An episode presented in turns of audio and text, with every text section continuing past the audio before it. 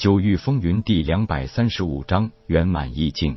不但林长风已经看出了他的状态，叶空自己也是心知肚明。如果拖得太久，就算是林长风也不一定能占到便宜。可是林家的援兵一到，自己一方那就会十分危险了。显然，林长风也早已经想到了这一点，而他的策略也就是尽最大可能的拖住夜空，等待自家援军到来。琴声更加高亢，夜空的攻击也更加猛烈。每一个被林长风荡开或闪过的音符，都会直接毁掉旁边的一些房屋墙壁。这正是城门失火，殃及池鱼。这种规模的战斗，早已将附近的居民吓得逃得不见了踪影。虽然早就知道，但是夜空觉得今天还是有些失算了。他还是对九幽魔琴估计不足，也许是自己太自信了。也许是自己一路走来，并没有受到太大的挫折。鸟语花香的使用级别最低灵海境，魔域桃源的使用级别最低凝神境，尸山血海的使用级别最低化虚境。现在夜空忽然真正明白了那个道理，就是欲速则不达。本以为尸山血海是最暴力、最能迅速破敌的魔曲，但是他忽略了自己的修为和对手的修为。过两人是同等修为，那无疑就算越阶使用尸山血海曲，也可以起到速战速决的效果。可是自己越级使用，并且还要攻击高阶对手，这等于是一个小孩子举着大斧子砍铁树啊！有些事情的确可以坚持，有些事情过分坚持其实是不明智的。夜空从来不是一个有错不认不改的人，反而是一个当机立断、有错必改的人。找到了自己的弊端，夜空用魔琴发出最后一个攻击，立即收了九幽魔琴，快速召唤出震天弓，凝聚了一支雷属性的灵气剑士，快速的锁定，迅速的攻击。林长风做梦都没想到，夜空竟然如此果断的换了攻击方式。曾经与六皇子一起吃过夜空的大亏，对他的弓箭术也是心有余悸的。刚刚击碎了夜空最后一次的魔琴攻击，不成想一支雷属性剑士已经近身。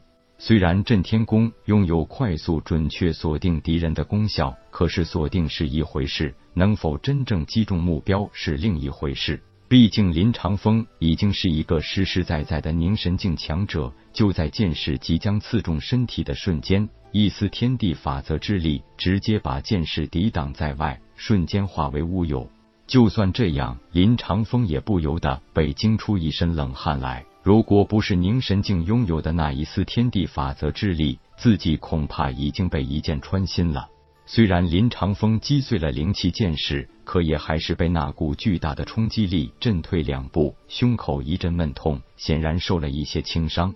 也就在这时，林家的援军赶到了，眼看着秦明、铁牛等人已经再次被林家人团团围住，夜空银牙紧咬，只能豁出去了。林长风接招。大喝一声，夜空的第二支灵气剑士直接锁定林长风的眉心，快如闪电的发出。林长风故技重施，弹指发出了具有那一丝法则之力的防御。砰一声闷响，接着就是林长风倒退十几步，并且喷出了一口血来。林长风见到自家援军已到，也就放下心来，不担心这些人逃走，那就可以好好的收拾夜空了。本以为夜空这一剑还是可以随手化解，哪想到他的灵气剑势快，身体的动作同样的快。刚觉有意，一个与夜空完全一样的虚影忽然近身，一拳狠狠的轰在他的胸口。就算被一拳打中，林长风都并没有觉得吃惊，但随后身体内部传来的剧痛让他不敢相信。一个灵海境后期武者，什么时候可以这么简单破开凝神境强者的防御了？就算自己现在境界被压制，但还是具有凝神境强者的防御之力啊！他当然想不通，夜空此时对一的掌握早已经突破了大成境界，依然一脚踏进了意境圆满的门槛。夜空一的境界达到了大成巅峰时，问天给他做了个详细的解说。所谓意，只是对技法能力最基础的一个表述，就像琴艺有琴艺的意境，剑道有剑道的意境，书法绘画也有书画的意境，那是一种难以言喻的领悟。而意分为三个层次，也就是小成、大成和圆满。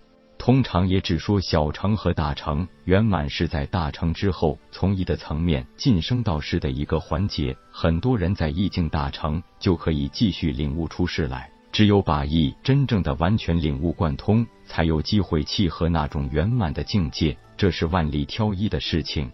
一对应着灵海境，二是对应着凝神境，网上还有与这个物的境界对应着化虚境。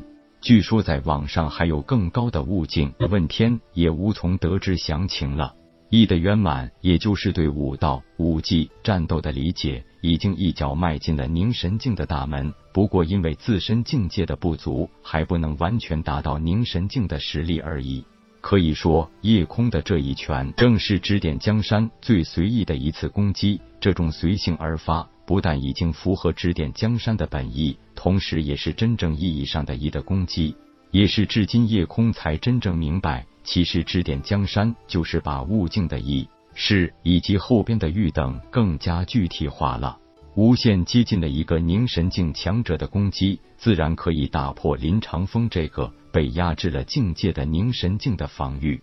一拳重伤了林长风，叶空自己也不好过。上去只是一个虚影出拳打中了林长风，其实那只是因为速度太快而形成的错觉而已。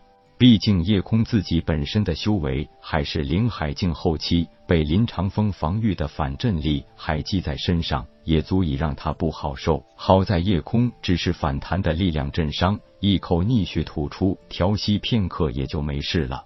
显然，林长风的伤要严重的多。此刻他仍然半跪地上，根本无法支撑自己站起来，强忍着伤痛，努力的对手下下令道：“把他们全杀了，一个不留。”